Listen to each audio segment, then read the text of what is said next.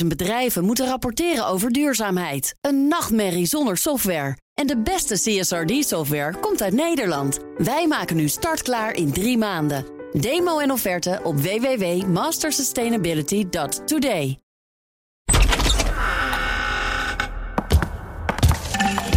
Ik zie nou die beelden terug. Oh, van jou reddend. Oh, het is echt heel knullig. Oh, god. Is het al viral gegaan? Eh, ja, nou een beetje wel, ja. Ja. Ik heb het ook op mijn Instagram gezet net. Ik dacht, pak het. Nou, dit is een heel opmerkelijk moment. Mark Rutte lijkt, denkt zich vergist te hebben in de tijd. En trekt nu een sprint naar de Tweede Kamer. Met ons erachteraan. Aanstellingen reageren. Uitgebreid, mevrouw van der Heijden. Maar ik vroeg me af, waarom zit jij achter Mark Rutte aan? Maar dat was helemaal niet zo. Jawel. Hoe doe je? Jawel, ik ren achter Mark Rutte aan. Ja. Ik, ik dacht... Ik, Nee, maar ik, wil- dacht, hij en- rent weg voor jou. Maar dat was niet wat er aan de hand was.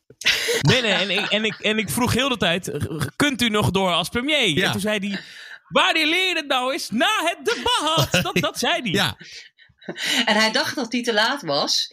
Eh, met, eh, voor, voor de, was het voor de stemmingen? Nee, het was voor de Ja, hij hij- termijn. voor- te ben- maar hij was Maar echt te laat. hij want hij dacht dat het...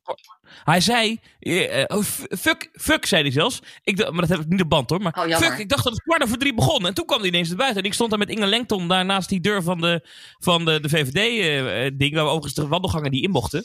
En toen kwam er ineens, ging die deur open. Toen kwam Rutte al rennend. En ik, ja, dan ga ik erachteraan rennen ook. Ja, als jij, rent, ren ik ook. Ja, nou ja. Het was een beetje dat eh, eh, Laurel en Harry, eh, dat was een soort van beeld van die hele lange Rutte met die enorme benen. En jij zo erachteraan sprinten. Ja, daar heeft al iemand... eh, Oh ja? Ja, die, die zag ik al staan ergens op internet. Ja, en, en onze, de, de, de kunst was gisteren natuurlijk om bij de juiste fractiekamer te staan. Op het moment dat het echt heel heet werd. Dus dat was bij de VVD, maar die lieten ons echt, ja, ook niet binnen. En eh, CDA stonden we natuurlijk nog. Bij de Troelstra-zaal. En dat was ook wel echt een heel spannend momentje. Waar steeds meer journalisten voor die, eh, ja, die lamellen eigenlijk. Waar je net doorheen kunt gluren. Kijken van naar de, de mimiek van Wopke Hoekstra. En die stond ook een beetje te discussiëren met Mona Keizer. Knops zat er ook in de zaal. Remo Knops, ook van Binnenlandse Zaken. eh, een beetje toe te kijken. Er werd gebeld eh, aan de lopende band. En wij dachten, met wie bellen ze nou? Bellen ze met Pieter Omtzigt? Ik stond aan de deur te luisteren. Ehm, want je kon, in het begin kon je een beetje horen wat ze zeiden. Ehm, en, want die microfoons stonden blijkbaar aan of zo, best wel hard. Want je kon dat dus horen.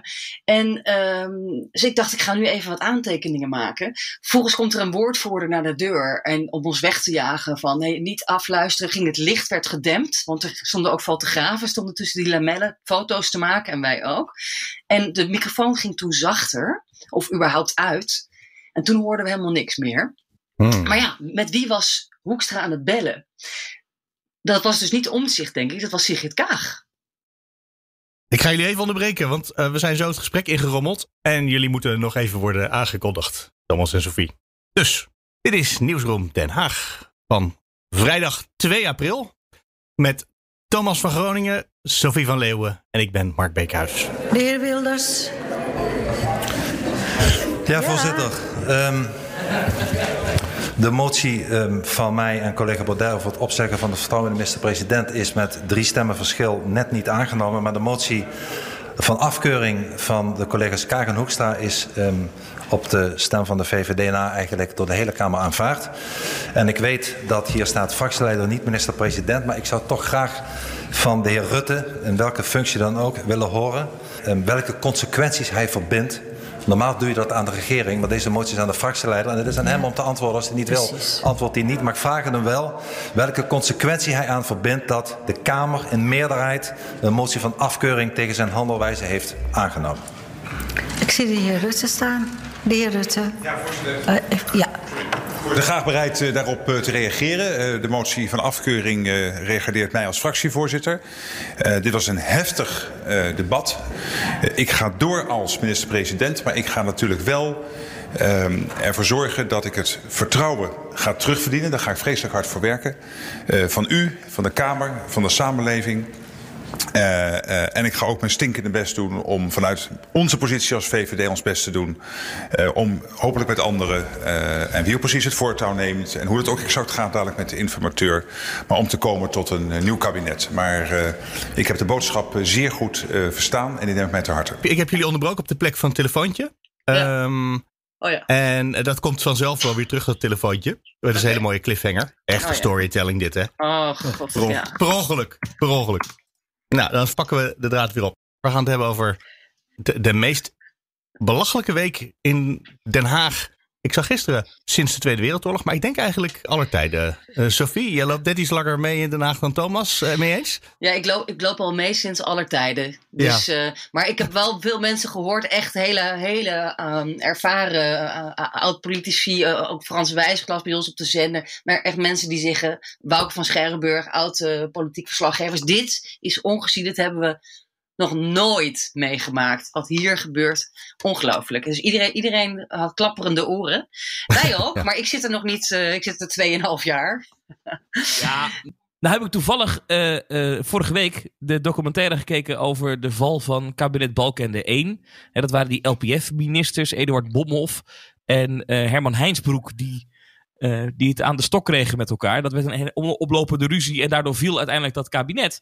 En dat was volgens mij nog net iets absurder dan wat we hier afgelopen week hebben gezien. Maar het, kan, het, het was wel echt... eh, eh, het, het, het, werd steeds erger. Hè? Het was een soort van film waarbij iedere scène dat je dacht, ja, maar nu, nu, nu zijn de schrijvers wel echt een beetje doorgeslagen. nu is het echt nu, nu, ver voorbij House of Cards. Nu geloven we het Ja. niet meer. nu is het niet redelijk. En dan ging het toch weer verder. Dus, dus wat dat betreft was het een hele bijzondere week. ja. Oh, House of Cards. Jorritsma haalde dat ook nog aan. Dit is geen House of Cards, jongens. Het is geen House of Cards. Het is gewoon Ja, dat suf. zei ze in de kamer, hè? Het is Ja. gewoon suf. Er werd ter discussie gesteld of het machtspolitiek was. Ik heb toch volgens mij van verschillende partijen machtspolitiek gezien. Maar dat gaan we zo in de rest van deze aflevering vast voorbij komen. Ik onderbrak jij net, Sophie, toen jij vertelde dat je meneer Hoekstra van het CDA hoorde, nee, zag telefoneren. En je vroeg je af, met wie is dat? En op Twitter verschenen foto's van hem, fotograferend. En op datzelfde ogenblik verschenen op Twitter ook foto's van mevrouw Kaag, telefonerend. Ja. En ik denk dat de meeste mensen toen dachten, zouden ze met elkaar bellen? ja, en ik ben ook op zoek gegaan naar Kaag. Dus, eh, want eh, Thomas en ik stonden dus bij het CDA. Troelstra zou Bobke Hoekstra. Die dus echt in overleg met zijn fractie. Wat gaan we doen? En gaan we de stekker eruit trekken en Rutte wegsturen? Motie van wantrouwen lag klaar van Wilders. Het was echt een heel spannend moment. Je zag en je voelde die spanning in die zaal. Toen ben ik ook even naar D66 gelopen in het oude justitiegebouw. Van eh, waar zitten zij dan te vergaderen met de fractie? En eh, hebben zij ook zo'n spannend moment met elkaar? Stekker eruit of niet? Ehm, toen kwam ik Hans Velbrief tegen. De staatssecretaris van Financiën, demissionair, in de grote fractiezaal van, eh, van D66. Hele, hele mooie zaal. En die zat er ongeveer alleen met een paar medewerkers. Zo van ja, zijn schouders op te halen. Eh, alsof, alsof die van niks wist. Eh, nee, er is geen fractieoverleg. Dus ik kwam erachter dat demo- eh, D66 eigenlijk een veel minder democratische partij is dan het CDA.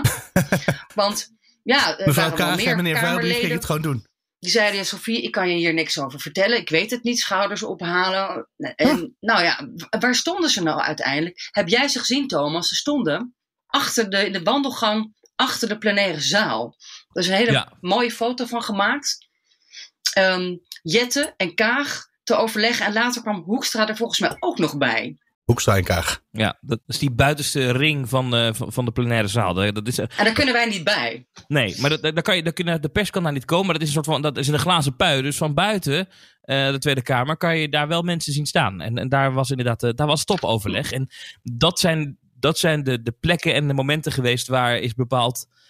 eh, kan Mark Rutte nog even blijven of niet? Dat, die knoop is daar doorgehakt. En dat waren Door razendspannende momenten. Want wij, wij dachten allemaal, dit is het moment. Dit is mogelijk het einde van tien jaar Rutte. Dit, dit is het. Ja. En dat spande erom. Zullen we eens even helemaal teruggaan naar het begin? En eigenlijk denk ik dat het begin niet is gisterochtend, het begin van die dag met dat belachelijke debat, maar een dag eerder, waarop we dat debat eigenlijk al verwacht hadden. Eh sterker nog, Thomas, we hebben een eh, opname gemaakt aan het begin van de dag voor Nieuwsroom, als ik mij nog goed herinner. Maar ik moet zeggen dat mijn geheugen een beetje. eh, alle, ik heb een beetje waar mevrouw Jortsma aan het eind van de avond ook last van had. Dat ze niet meer wist of ze nou op welk moment met wie gesproken had, waarover. Uh, er te veel dingen gebeurd in 24 uur. Het lijkt heel lang geleden. Het lijkt heel lang geleden. Maar dat was het moment volgens mij dat we dus die, die notities, hè, die memo's, alles moesten op tafel en het kantoor moest leeggehaald worden van de verkenners. En, en, toen kwamen er een paar documentjes, maar lang niet genoeg. En toen begon het heel langzaam te escaleren, Thomas. Ja, en Wilders die zei, ik wil alle informatie hebben. En dat Wat was, wilde hij precies weten toen nog? Want inmiddels zijn nou er andere vragen bijgekomen. Hij wilde alle gespreksverslagen hebben van alle 17 gesprekken die gevoerd waren door uh, de, de, de, de, de verkenners met de, met de fractieleiders. En hij wilde uh, ook uh, de, de notities die daar gemaakt zijn, dus de notulen. Er zit een ambtenaar bij, die, die wilde die hebben. En hij wilde ook appjes en mailtjes hebben. Dus hij wilde eigenlijk alles wat het bureau verkenners aan papier of tekst had, dat moest over de schutting komen, dat moest naar de Tweede Kamer komen. En dat lukte woensdag maar niet. Dat duurde maar langer, duurde maar langer en... Ik weet nog dat een hele rare situatie was dat ik in, in, bij de patatbalie stond en dat Annemarie Jorritsma voorbij kwam lopen. En ik zei, mevrouw Jorritsma, gaat het nog lukken vandaag om de stukken te sturen? En zei ze, ja, ik vind het heel vervelend, maar ik, het zijn mijn stukken niet. En ik denk dat ik maar eens naar huis ga. En die, die dacht, ik ga, ik ga er gewoon vandoor. Ja, ik, wat moet ik hier nog doen? Dat debat gaat toch niet meer lukken vandaag. En ze ging ook echt, uh, ze maakte ook echt aanstalten om te vertrekken. Had een jas aan, tas onder de arm. Ja, uh, ook Ollongren schijnt op dat moment zelfs al vertrokken te zijn geweest. Uh, maar uh, ja, is, is, toch teruggeroepen naar de Kamer. Want zonder hen, hen, kon de regeling van werkzaamheden, want dat was het op dat moment nog, kon niet afgemaakt worden. Want het debat was nog niet echt begonnen. Ehm, het debat werd steeds uitgesteld. Hè? Dan werd er gezegd, nou we beginnen om twee uur. Maar dan bleek, nee, we beginnen om drie uur. We schorsen. Ik ben volgens mij toen in de, in de, in de middag uh, in onze uitzending vijf, vier, vijf keer live gegaan om te vertellen dat het debat opnieuw geschorst was. en, en we gaan nu beginnen. Oh, toch niet. En, en de bel ging dan dwars door mijn uitzending heen. En toen werd Wouter Koolmees gebeld, de nieuwe verkenner van uh, ja, kun je, die, kun je die spullen regelen? En, en, toen werd duidelijk dat dat uren zou gaan duren, die avond. En uiteindelijk was aan het einde van de avond uh, kwam volgens mij een brief van Koolmees. Zeg ik dat nu goed? Nou ja, uiteindelijk kwam het pas de volgende dag. Die, al die krabbels die, we toen, uh, die toen gedumpt werden in onze mailbox. Nou ja, werd, werd op een gegeven moment werd het duidelijk dat het, dat, dat het die avond niet meer ging lukken. Dat men echt nog, uh, nog lang nodig had. Uh, en toen kwam dat gekke moment dat, ehm, dat Rutte, terwijl al door de Kamer was besloten, we willen alle stukken hebben. Dat Rutte op dat moment nog naar de interruptiemicrofoon kwam en zei: Ik wil een voorstel doen. Uh, want uh, in die vertrouwelijkheid van die gesprekken, maak nou alleen mijn document openbaar, maar hou al die andere geheim, want we moeten ook nog gaan formeren straks. En uh, ja, daar staan misschien dingen in. Hè. Collega's hebben misschien iets over anderen gezegd. en dan zijn we straks alleen maar bezig met het, het lijmen van persoonlijke verhoudingen. En dat heeft geen zin. Dus laat nou alleen mijn verslag openbaar maken. Ik heb niks te verbergen, maar dan doe dan de rest geheim houden. Nou, de Kamer ging er niet in mee. Maar ah, terugkijkend op dat moment was het natuurlijk een bizar staaltje bluffpoker van Mark Rutte. Uh, die op dat moment, ja, als ik het een beetje goed interpreteer, op dat moment echt niet wist dat in zijn gespreksverslag zou staan dat er wel degelijk over omzicht was gesproken. Dat had hij dus niet, anders had hij natuurlijk nooit die bluff gespeeld. Maar hij deed dat wel. Maar zo liep het niet, want in tegenstelling, uh, van alle 17 gesprekken zijn alle notities openbaar geworden. Ja, en toen kwam s'avonds laat kwam er een brief van, uh, van de verkenners van uh, Koolmees en van Ark. En die zeiden, nou, we hebben stukken, uh, maar die mogen nog geaccordeerd worden. Hè, dat recht hebben die, um, die, um, die fractievoorzitters, die lijsttrekkers. Dus de dag erna, dat was dus gisteren, op donderdagochtend, tussen 9 en 10 uur ochtends, was er een kamertje ingericht in de Tweede Kamer. Daar lagen die gespreksverslagen dan klaar. En dan konden die fractievoorzitters konden daar dan langs gaan om te kijken of er ja, uh, fouten misschien in stonden. Of dat iets aangepast moest worden. En uh, ik, we begrepen later dat er maar één iemand daar daadwerkelijk gebruik van heeft gemaakt. In die zin echt iets veranderd heeft. Dat was Caroline van der Plas van de Boer-Burgerbeweging. Die wilde zaken toevoegen aan haar gespreksverslag. Ik heb ook nog dit en dit gezegd. En dat heb je er niet opgeschreven. Ja, Precies, context ja. is heel belangrijk. De context van een ja. verhaal. Want anders staat er alleen maar uh, bijvoorbeeld uh, positie, omzicht, functie elders. of iets dergelijks. ja, ja, ja. Of uh, maar, maar, en, VZ, CK, niet, CDA, PO. maar die zin stond niet in de aantekeningen? Nee, nee, nee. Een aantal nee. andere lijsttrekkers zijn daar wel geweest. Uh, fractievoorzitters. Maar uh, we begrijpen dus dat Mark Rutte daar op dat moment niet uh, is geweest en geen gebruik van heeft gemaakt. Want? Later kwamen we erachter dat hij al wist wat er stond, want hij had een telefoontje gehad. Maar goed, dat komt voor straks. Maar hij is daar dus niet geweest. Hij heeft niet gebruik gemaakt van de optie om, uh, om die tekst te accorderen of nog te wijzigen. Help mij nog eens even, want al die documenten die moesten verzameld worden. En dat kostte heel veel tijd. En ik dacht, hoeveel ambtenaren zijn er nou bij betrokken? Misschien wel 10 of 15. En die leveren allemaal hun kladblok in, die leg je onder de scanner. En daar kan je heus een uur mee bezig zijn. Maar toch geen hele dag. Blijkbaar zijn het, er drie. Uh, uh, althans, ik dacht eerst, ja. gingen het over twee. En gisteravond had Koolmees, die ook nog even naar de Kamer moest komen, de, de nieuwe verkenner, had het over drie ambtenaren. Nou, uh, en dan twee verkenners. Dus heb je vijf mensen van wie het kladblok door de scanner wil halen. Ja, hoe moeilijk kan dat zijn, hè? Ja, maar er zit nog wel één ding in. Um, die gespreksverslagen die uitgewerkt zijn, um, daarvan weten we nou nog steeds niet. En dat kon nog, gisteren nog steeds niet helemaal goed bevestigd worden. Wanneer sommige daarvan zijn opgesteld. Dus uh, het kan zo zijn dat die stukken voor een deel nog niet af waren. Um, de, de uitgetikte verslagen. Dat iemand nog echt als een dolle die aantekeningen moest uitwerken. Ja, maar dat vind ik dan gek. Want, ja, dan moet je gewoon zeggen, nou dit is wat we nu hebben. En ja. uh, voor het grootste oh. stuk staat het, uh, staat het met handgeschreven ja. pen en papier. Maar, maar ja, dat, dat duurt blijkbaar toch best lang om al die notities ja. te krijgen. En we zien ook, als je die documenten goed bekijkt, dan zie je dat, uh, dat uh, Ollongren en Joritsma uh, met hun eigen iPhone foto's hebben gemaakt van de notities. En dat hebben doorgemaild naar de verkenners. En dat is dan weer uitgeprint en ingescand. en dat hebben we gekregen. Ja, dat kost om ook te tijd. voorkomen dat we, dat we informatie uit de foto konden, konden halen. Ja, dat is op zich is dat een hele goede beveiligingsactie geweest. Hm, ja, daar vast, vast over nagedacht. Ja. Um, en, toen, en toen hadden we dus, uh, ja, toen was het donderdagochtend. Ik was vrij vroeg in de kamer. Ik denk, ik ga een beetje rondspeuren of ik mensen zie hè, bij, dit, bij dat kamertje. Maar dat was moeilijk bij te komen, want het is in, dat deel van de kamer is echt gewoon voor de uh, kabinetsformatie. Is het allemaal afgesloten, kan je niet zomaar naartoe. Um, en toen was het wachten. wachten. En toen werd het debat weer uitgesteld. Hè, want ze eigenlijk om, uh, wat was het, geloof ik, vijf voor elf uur zou beginnen. beginnen. Ja, ja uh, eerst nog even een, uh, een, een beëdiging van Tjeerd de Groot. Um, en, maar, en, en, en dan later, maar dat werd uiteindelijk werd het ook later. Ik geloof uiteindelijk 12 uur dat het begon, of 1 uur. Ik weet eigenlijk niet meer precies. Maar we begonnen ook, ook toen weer later, want het duurde toch ook 's ochtends weer langer met het sturen van die documenten. En pas echt tussen half elf, elf uur uh, stonden die documenten allemaal online. En konden we allemaal gaan grasduinen in de stukken. En toen kwam al vrij snel in alle media naar voren dat uh, er een ander zinnetje was geopperd. Uh, en dat stond dan in het gespreksverslag uh, met de VVD. Dus het, het, gesprek dat Mark Rutte heeft gehad met Ollongren en Jorritsma. Dat er is gesproken over je moet iets met omzicht. Of je moet wat met omzicht. En minister. Dat zou die dan gemaakt kunnen worden. En in de getekende, of de geschreven aantekeningen, daar staat nog VZTKOP. Uh, of PO, sorry. Uh, dus dat zou dan zijn voorzitter Tweede Kamer Pieter Omtzigt. Wellicht dat daar ook over gespeculeerd is. Kunnen we hem niet voorzitter maken? En daar kan mevrouw Jorisma zich niets van voorstellen dat ze dat heeft geopperd. Dus blijkbaar op die maandag is het wel gegaan over de stabiliteit bij het CDA. Uh, gewoon even om het te ontleden. De heer Omtzigt speelt daar een, een rol in, in die stabiliteit. En een oplossing voor die stabiliteit zou kunnen zijn... Uh, dat die voorzitter zou worden van, van, de, ja. van de Tweede Kamer. Ja, zo, heb ik het, zo heb ik het zeker niet gezegd.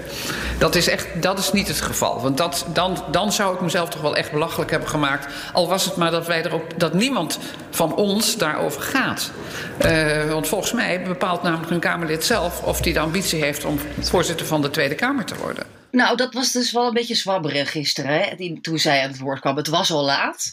Maar uh, eigenlijk zei ze, ja, nou, ik heb, misschien heeft ze het toch wel gezegd. Het, het is genoteerd en ze kon het zich niet helemaal herinneren. Maar aan de andere kant, ze had zelf ook wel eens gesolliciteerd voor de baan van uh, Kamervoorzitter. Dat was mislukt. En ja, dat is toch een hele mooie baan, zei ze eigenlijk in de Tweede Kamer. Hele mooie positie. Ook, ja. uh, stel voor dat ik het had geopperd voor Pieter Omtzigt. Maar misschien was het ook een grapje. Ik kan me niet voorstellen dat ik dat als serieuze optie op tafel heb gelegd.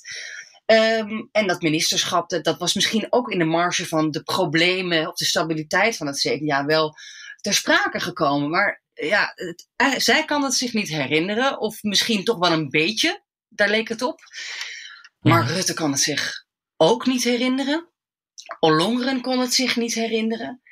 Ja, we hebben echt uh, zitten kijken naar een staaltje vergeetachtigheid. Gisteren. We worden geregeerd door goudvissen, hè? Goudvis, dat ja. was. Uh... En dat was heel bijzonder dat ze het alle drie niet wisten. Alle drie niet. En die ambtenaren hebben het opgeschreven. En die hebben het gehoord. Of, of hebben ze het zelf verzonnen. Nou ja, dat, dat, dat Kafka-verhaal eigenlijk. Daar, daar is het dan 14 uur lang over gegaan. En hebben we daar nou een antwoord op gekregen eigenlijk, Thomas? Ik, ik denk dat we nog steeds... Iemand heeft, heeft, of heeft aantekeningen gemaakt van iets dat niet is gezegd. Niemand Ja, gelooft dat in de Tweede Het is, Kamer. het, is, het is een ongekend ongeloofwaardig verhaal. Weet je, we kunnen dat nog honderd jaar analyseren, maar eh, het, er staat niet voor niks zo'n zin in die aantekeningen. Het staat er niet voor niks. Het is gewoon besproken. Dat, dat, dat kan niet Een aantal anders. keer zelfs, hè? Als je een aantekening en- ja. leest. En het verhaal dan van eh, Rutte dat hij er geen herinnering aan heeft, of dat hij, of dat hij het zich verkeerd herinnerd heeft, dat is gewoon een ongekend raar verhaal. En eh, hij heeft eh, dan inderdaad gelogen en dat heeft hij dan gedaan vorige week eh, na een Europese top. Hè, hij had zo'n zo'n videoverbinding vanuit het ministerie, vanuit het torentje hè, daar. En in de hal daar beneden stonden wat journalisten te wachten. En daar heeft hij toen gezegd, ook namens Sigrid Kaag, dat, dat Pieter Omtzigt niet besproken is.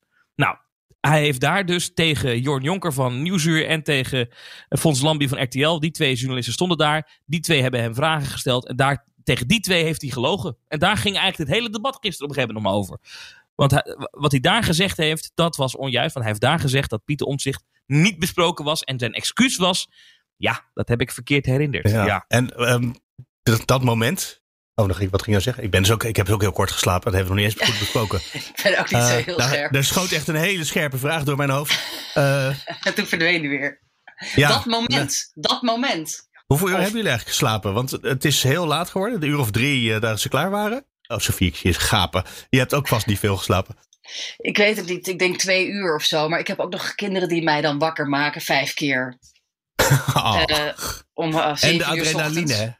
Je, je komt terug van zo'n avond en dan sta je stijf van de adrenaline. Dat hoorde ik vanmorgen vroeg van jullie allebei. Eh, ja, om half zes.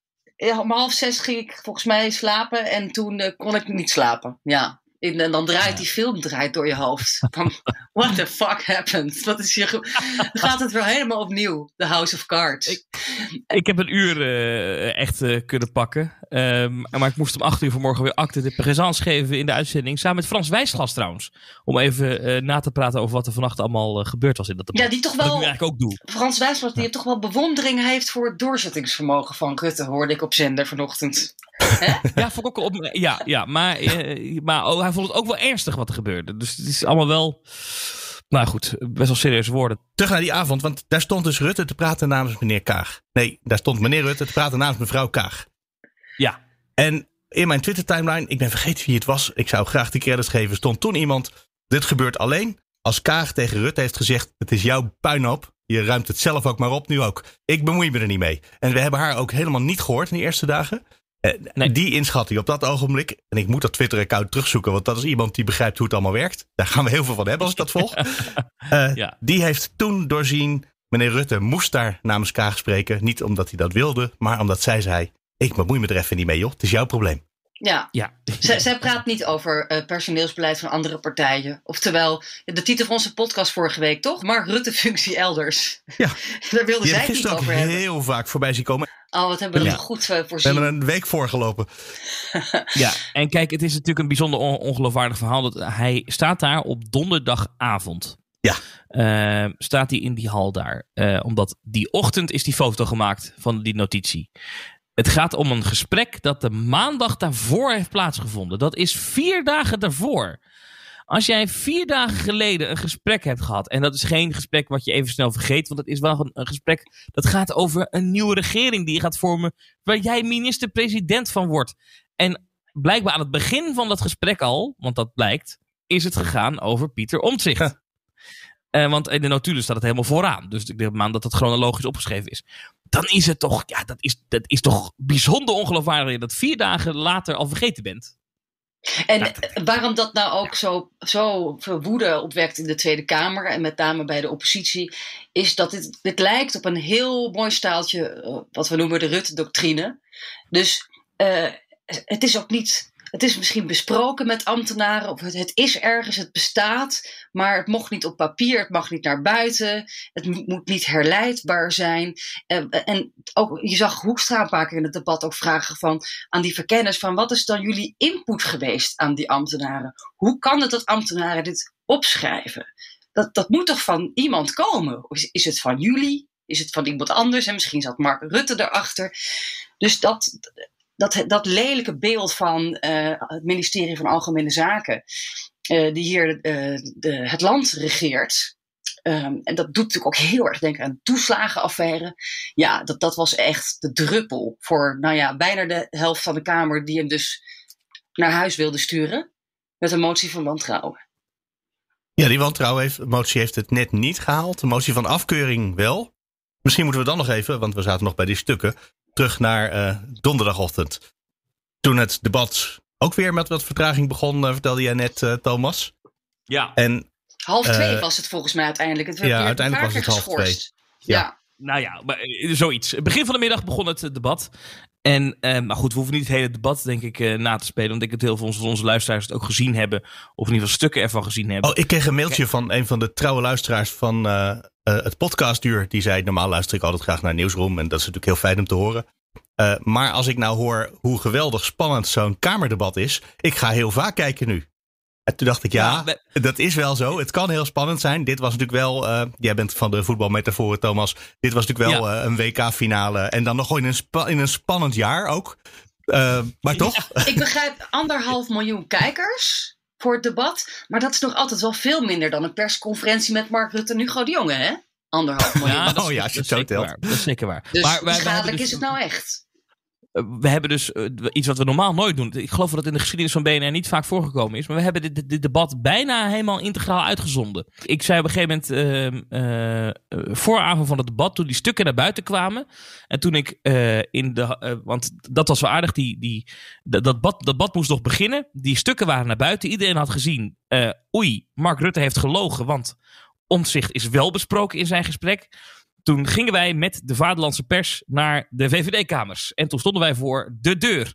Een witte deur. En uh, nou ja, daar stonden we. En op dat moment merkte ik, voelde ik iets um, bij de VVD-mensen die daar in die gang rondliepen. Er kwam af en toe een woordvoerder, liep in en uit. Dus de fractiekamer van uh, de fractievoorzitter van de VVD. Dat was dus de kamer van Klaas Dijkhoff tot afgelopen week. Nu tijdelijk de kamer van Sophie Hermans slash Mark Rutte ja. als die in de kamer moet zijn. En, uh, daar stond, en, en, ik zag gewoon spanning, sp een bepaalde spanning. Terwijl het, een van die woordvoerders, die spreek ik wel wat vaker ook, die is normaal heel relaxed. Een hele kalme kerel. En die was nu een beetje gespannen. Want ik dacht, nou, hier hangt iets in de lucht. En toen heb ik een appje gestuurd naar de chef van BNR van, volgens mij moeten wij overgaan in een soort van breaking news modus. Want dit kan wel eens een dag worden met bijzondere wendingen. En daarna ging het ook echt daarna ging het zo snel allemaal, want toen begon dat debat. En uh, ja, toen kregen we natuurlijk dat moment dat, uh, dat Rutte uh, vrij snel aan, aan, het woord kwam. En ja, de, de, zin, uit de, de zin zei: Ik heb er geen herinnering aan. Of ik heb het me verkeerd herinnerd. En dat je ook. ik zat niet op de tribune, volgens mij jij wel, Sophie. Maar dat je zelfs op de, door de microfoons hoorde je vanuit de zaal een zucht. Ik sta hier niet te liegen. Ik, ik lieg niet. Voorzitter, ik heb niet gelogen. Hoe, hoe vaak heeft hij het gezegd? Echt, nou ja, wel bijna honderd keer of zo in het debat. Ik, ik spreek de waarheid. Ongelooflijk. En, en, en nou ja, hoe vaker die het zei, hoe minder, hoe minder die geloofd werd eigenlijk. Door steeds meer, steeds meer mensen in de Tweede Kamer. Het was, uh, ja. het was een vertoning. Ja, en toen, ja, kijk, dat, dat debat ging door. En de spanning voor ons journalisten kwam op een gegeven moment natuurlijk toen. Oké, okay, er is een motie van wantrouwen ingediend. Dat mocht al helemaal aan het begin. Dat is ook best uniek trouwens. Maar dat deed Wilders al helemaal aan het begin. In de eerste termijn zei hij meteen, hop, motie van wantrouwen. Maar dat doet Wilders natuurlijk uh, heel vaak. Dus meestal denk je, als hij dat doet, dan, ja, dan lijkt dat tot niets. Hè? Dat is de, norma de normale situatie. Maar dit keer voelde het echt ja. wel anders. Vanaf het begin. Ja, want we, we hoorden ook meteen hè, dat in ieder geval Denk en de SP eh, zouden het gaan steunen. Nou, dan heb je toch al twee redelijk grote partijen en, en Denk erbij. En toen uh, kwam dat langzaam op gang. En toen werd natuurlijk de spanning voor ons dus om uit te zoeken... kunnen wij er al achter komen of partijen eventueel die motie van wantrouwen willen steunen. En uh, toen de avond vorderde, uiteindelijk is er 14 uur gedebatteerd... dus uh, nou, dat, urenlang, nou goed, dat hoeven we niet helemaal te herhalen... maar toen de avond vorderde en Rutte eigenlijk steeds verder zichzelf in een kuilgroef waar hij niet meer uit kon. Eh, toen merkte je dat als je aan, eh, aan eh, Kamerleden eh, gewoon op de deur klopte en vroeg: Goh, die partij van jullie, gaat die die, die motie steunen? Waar het aan het begin van de dag nog was: Nou, nee, natuurlijk niet, hè? Nou, dit gaat niet gebeuren. Werd dat naarmate de dag vorderde? Nou ja, dat moeten we toch eens even over gaan nadenken. Want wat hier nu allemaal gebeurt. En ja, als we deze Mark Rutte hier zo zien staan, ja, dit is natuurlijk wel een heel ongeloofwaardig verhaal. En dus dat, dat debat werd steeds een beetje heftiger. Tot, en dat vind ik nog steeds een gek moment, tot het moment dat Thierry Baudet de vraag stelde aan Mark Rutte. De heer Baudet. Dank u wel, mevrouw de voorzitter. Ik heb twee vragen.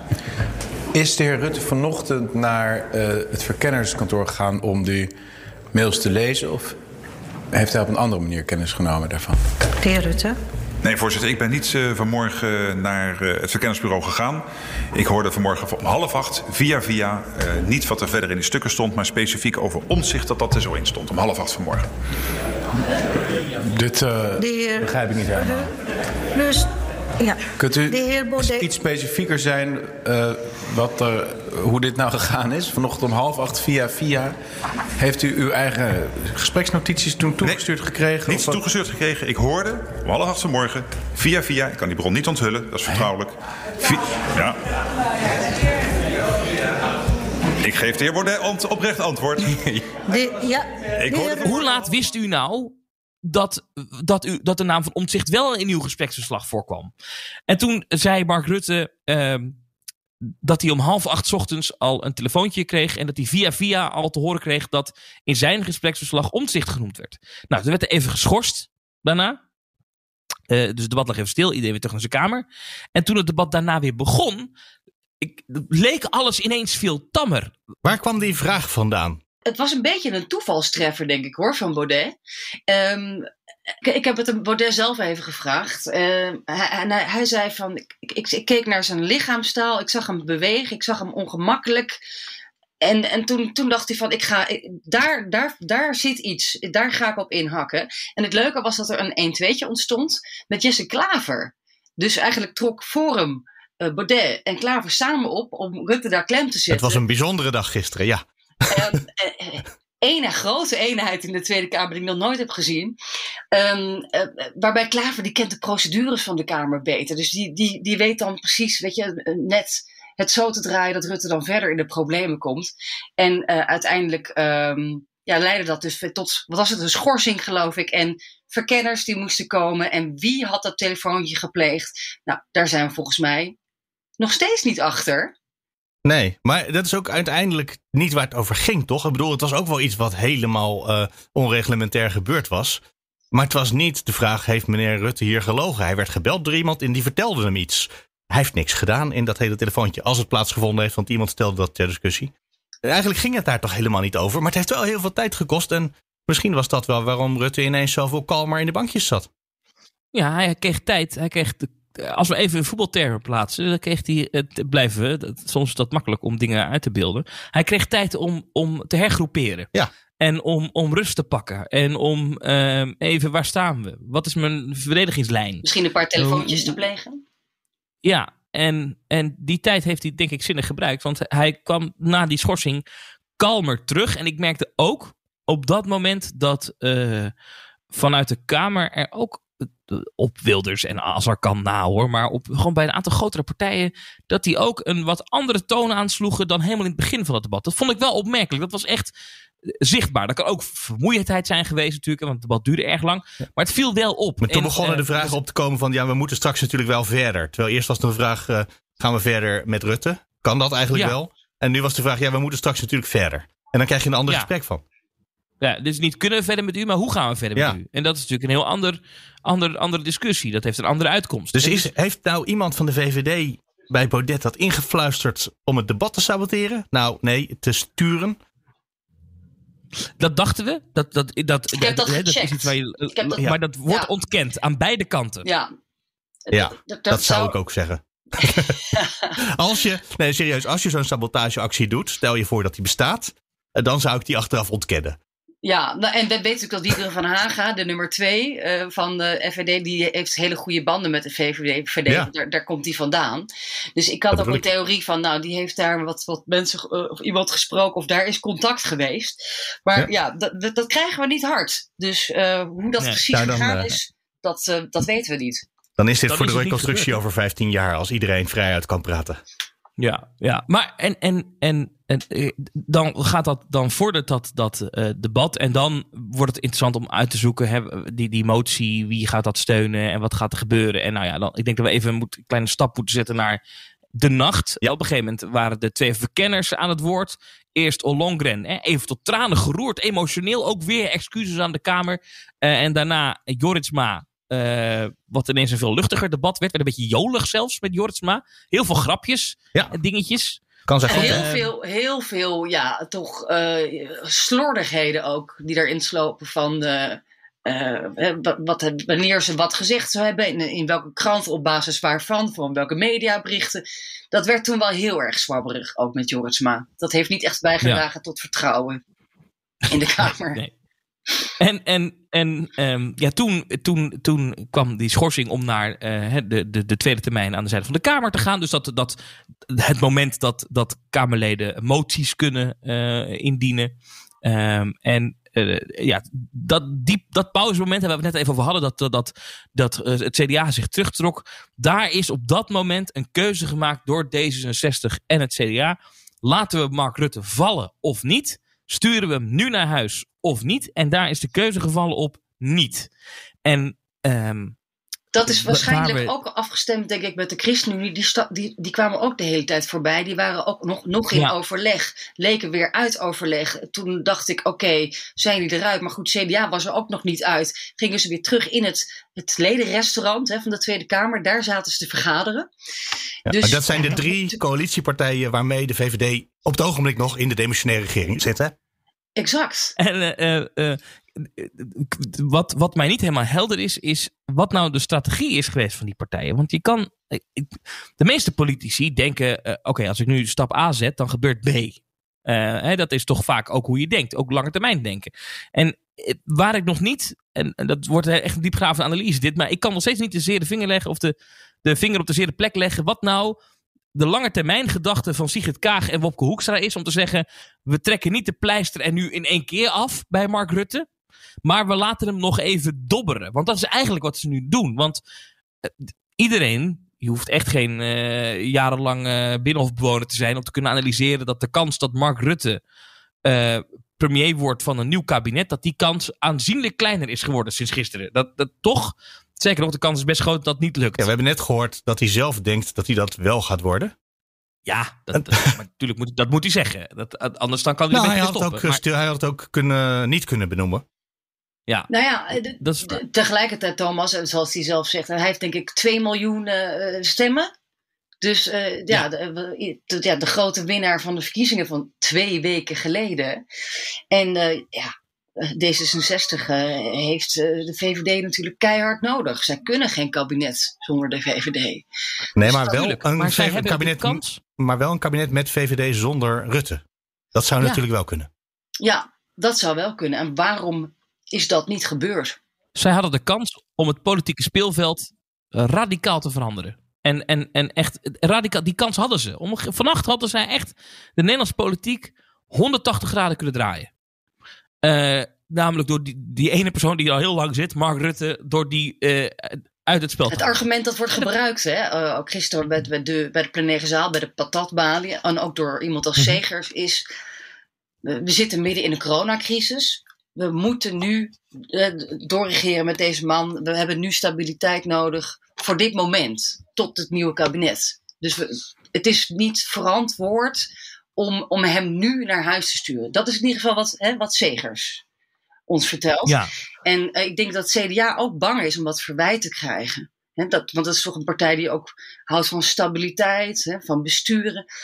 Om het verwijt te krijgen dat je midden in de crisis met, met, met rotzooi bezig bent. En in plaats van dat je een herstelplan in elkaar timmert. Wat nu ook vertraging oploopt. Omdat Wouter Koolmees de verkenner is. En hè, Van Ark had geen tijd. En al dat soort zaken.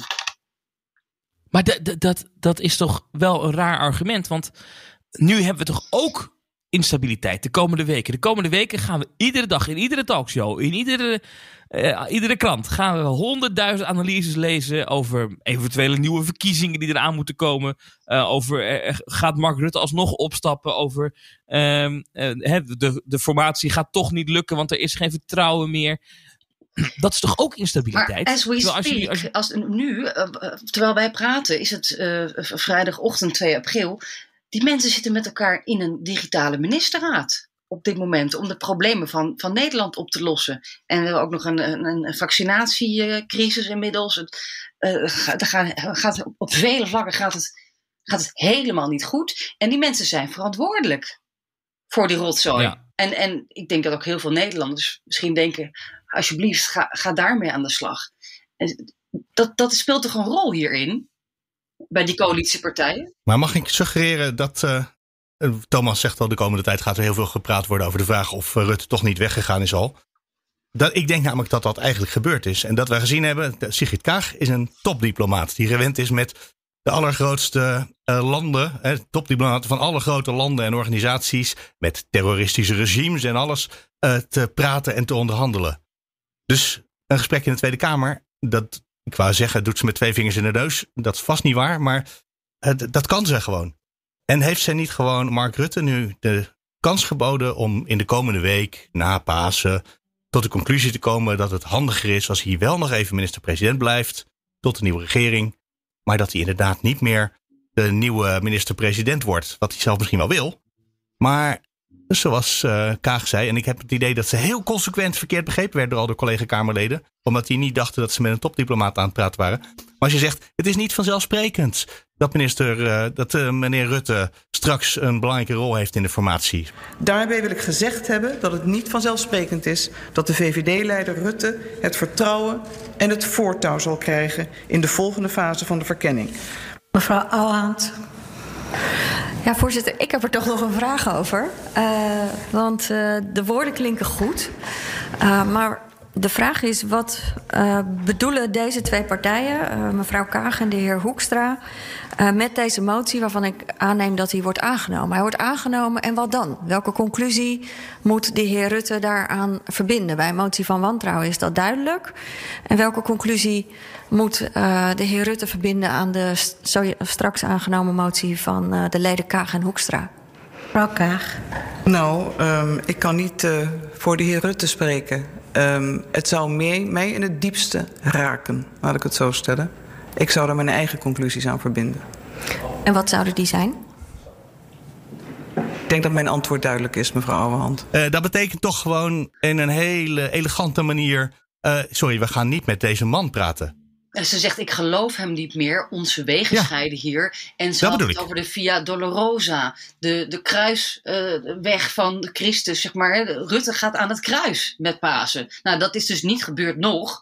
Maar die oh, dan kan er ook een wederopstanding komen nog. Ja, Daar nee, kan je maar nog dat, rekening mee houden. Dat weet je bij Rutte nooit, die man. Die heeft, uh, die heeft nee. meer, levens, meer dan negen levens. Uh, maar alleen als, hem, als er met hem gepraat wordt tijdens de formatieonderhandelingen die nu gaan volgen. Dus als uh, mevrouw Kaag en meneer Hoekstra, dus van D66 en CDA, met z'n tweeën hebben afgesproken. We gaan praten met de VVD, maar niet met Mark Rutte. Dan krijgt hij de komende weken gewoon de kans om dat zelf naar buiten te brengen. op het moment dat hem handig uitkomt. Dan hoeft ja, hij niet ja. te vallen midden in de nacht. Wat echt alleen maar drama is en tot niets extra's leidt. Dus ze gunnen hem eigenlijk een beetje waardigheid. Ik denk dat, dat eigenlijk... ik denk dat dat iets is wat diplomaten altijd proberen te bereiken. Dat je uh, iemand anders weliswaar volledig krijgt op de plek waar je hem wil hebben. Maar dat je ja. hem daar wel ja, zonder gezichtsverlies probeert te manoeuvreren. En ja. het zou zomaar en... kunnen zijn dat dat gisteren gebeurd is. Ja, en dan, dan um, uh, is, is dat voor hem ook politiek gezien. Want dan, kan hij, dan is hij niet straks de weggestuurde premier. Nee. Maar dan is hij de, de premier die heeft gezegd: Ik ga niet door. Dan is hij degene die zegt: Ik denk dat het beter is voor de stabiliteit in het land. als er een andere VVD-minister-president komt. Ja, want die discussie dat krijg je dan ook. Sigrid Kagen wil natuurlijk dolgraag premier worden. Maar ja, ja mag, dat zij, kan ook nog. mag zij hem dan leveren? Of, uh, kijk, de VVD heeft nog geen opvolger, hè? Dat is natuurlijk ook nog een probleem wat ze even heel snel moeten oplossen dan. Maar uh, het risico bestaat van deze truc van uh, Kaag... is dat het niet lukt eh, dat Mark Rutte blijft zitten, dat de achterban van de VVD eh, eh, zich bekocht voelt en zegt, nou die Rutte die, die houden wij ook in het zadel, dat de VVD hem echt aanhoudt. En dat we een formatie krijgen die maar niet blijft lukken. En dat dan Kaag en Hoekstra er hoogstpersoonlijk voor hebben gezorgd dat wij midden in een crisis maandenlang voor niks aan het formeren zijn, wat Ja. niet wil lukken. Eh, en, en ons in een soort van impasse hebben gebracht. Terwijl ze ook de pleister er in één keer vanaf hadden kunnen trekken. Maar Thomas, ik denk dat, de, de, de strategie is natuurlijk ook, want ja, die formatie eh, die komt er, of het nou lukt of niet. Dat is om eh, ja, de VVD zoveel mogelijk cadeautjes af te troggelen. En dan ook het liefst met een partij die D66 erbij wil hebben. Dus misschien dan, ja. Ja. hoewel Klaver heeft natuurlijk wel een motie van wantrouwen ingediend. Dus die kan ook zeggen, ja, ik ga nooit met Rutte in het kabinet. Dat wordt inderdaad ingewikkeld. Maar eh, ik denk wel dat, dat ze nu eh, de goede papieren hebben om eh, nog meer klimaattruien uit te delen.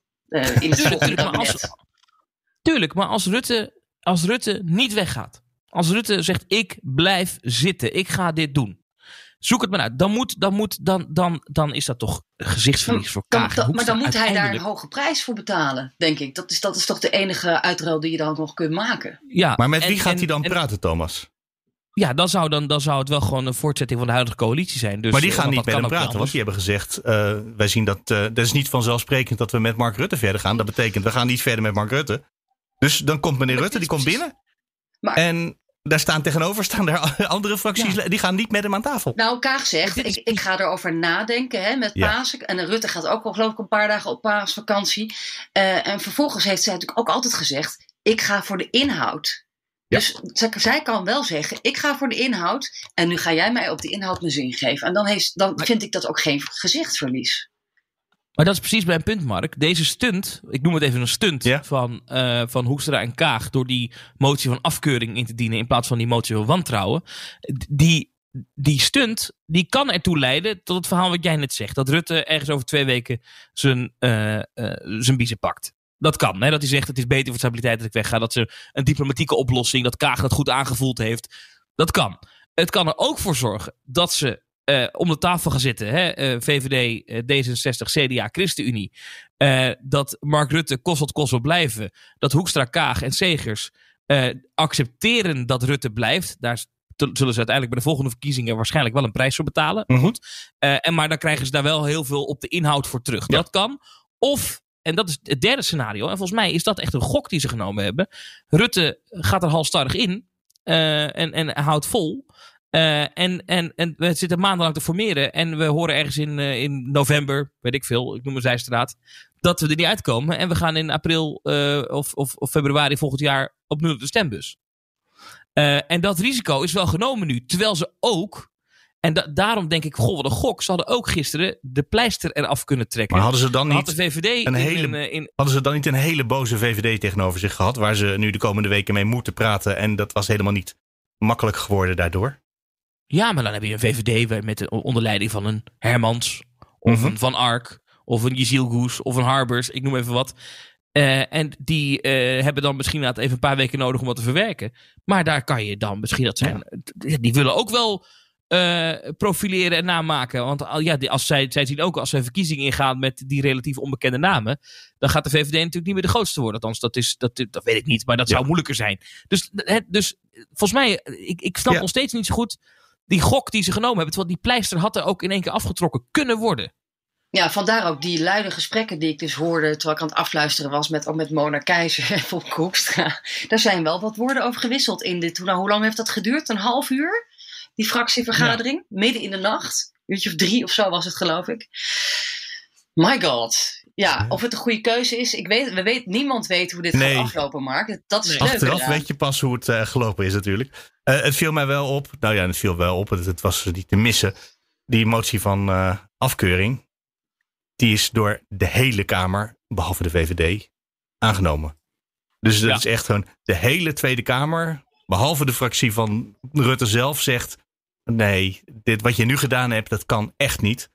En het zag er zo eenzaam uit, één zo'n rood eh, bolletje in, bij de stem tussen allemaal groene bolletjes. Toen dacht ik, ja, dit, Zegt, dit is precies het beeld wat je niet wil hebben als je de fractieonderhandelingen ingaat. Of de, formatiegesprekken ingaat. Nee, natuurlijk niet. En wat ook, ook pijnlijk was, is dat eh, een partij als de SGP de motie van wantrouwen ook steunt. Ja. De SGP. eh, Die zijn altijd heel terughoudend.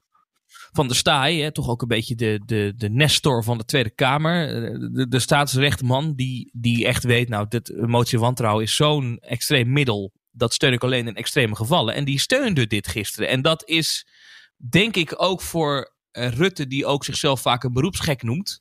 Denk ik wel een, een, een pijnlijk moment geweest. Dat eh, van de Staaij.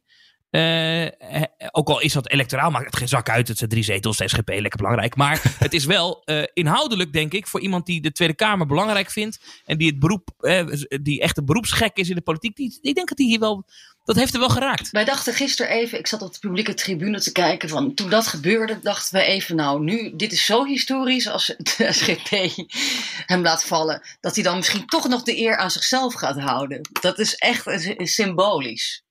Nou ja, dat, eh, toen kwam hij Dat gebeurde niet. kort daarna naar buiten om te vertellen en nu doorpakken. Want Dat was de slogan van Bobke Hoekstra. Maar ja, jij, dat, daar stond jij dan weer bij, Thomas.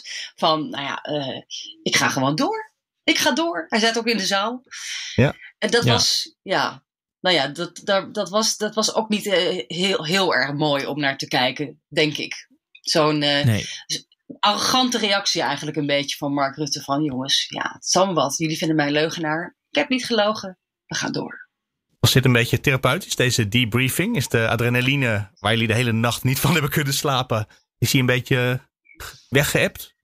Ja, misschien een beetje. Ik weet het niet. Eh, ik, ben- ben- ik wil eigenlijk nog een uurtje slapen, vooral. Dat zou ik sowieso gaan doen.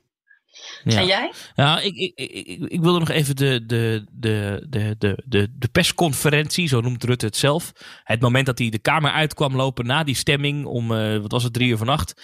Eh daar sprak hij, de, dus de, de, de- stond hij ons te woord, de pers. Ik stond helemaal aan de zijkant en er stond zoveel pers dat ik niet eens het goed kon verstaan. Zoveel mensen stonden er, zoveel een afstand was er tussen ons en Rutte.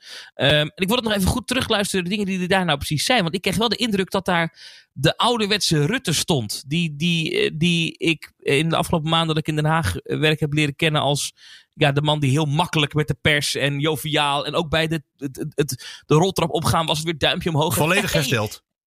En hap, en door. En, en dat vond ik, da- daar wil ik nog even goed analyseren wat hij daar nou precies allemaal zegt. Maar- gaat niet slapen nu. Jij gaat eerst nog even even terugluisteren. Even terugluisteren. Wat, wat, wat zegt hij daar nou? Want dat is toch, ja, nou ja, de Nou ja, was een, eh, er liggen natuurlijk ook nog steeds de gespreksnotities van 17 eh, gesprekken te wachten. Waar ongetwijfeld goud tussen zit. En die moeten jullie ook nog allemaal het komend weekend doornemen. Ook dat. En nog één ding trouwens over die persconferentie van Rutte. Daar zat wel één moment in dat hij boos werd. Ja. was namelijk een journalist die vroeg naar... ehm, ja, gaat u nu een geheugentraining eh, doen? Toen zei hij, ja, het lijkt me verstandig op, op dit tijdstip om alleen serieuze vragen te doen. En echt een beetje venijnig. Dat vond hij niet leuk. Nou, dat is toch een hele terechte vraag. Nou ja, vind ik. Teflon Rutte is er nog, of niet? Hij gaat door. Die indruk kreeg hij daar wel, maar hij gaat, hij gaat door. Maar ja, als niemand met hem wil formeren uiteindelijk, dan... eh, Dan houdt het op. Ja.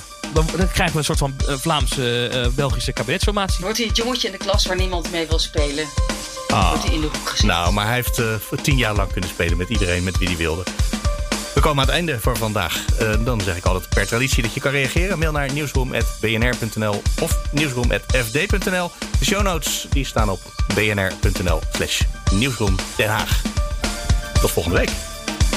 En wat deden de nieuwe partijen het goed, hè? Ze waren goed ingewerkt. Oh, daar hadden we het ook nog over Dat eh, over kunnen hebben. Die nieuwe partijen. eh, Volt viel een ja. beetje tegen, vond ik. Maar die andere twee, de boerenburgers. De boer-burgerbeweging, bij En één. bijeen. Het was al- Ze wisten, ze wisten hoe het werkte. Ik vond trouwens, Sylvana stelde soms echt hele goede vragen. Dat was echt dat was opmerkelijk. Dat ik dacht, nou, soms niet, dat ik er niet van ze verwacht had dat ik, dat ik ze niet hoog heb zitten. Maar weet je, je moet er toch een beetje inkomen, zou je denken. Maar dat was Niets helemaal niet nodig nee. bij deze mensen. Nee, ook gewoon. Nee, nee eh, mevrouw Jorisma, de kijker begrijpt het nu niet. Zeg het nog eens.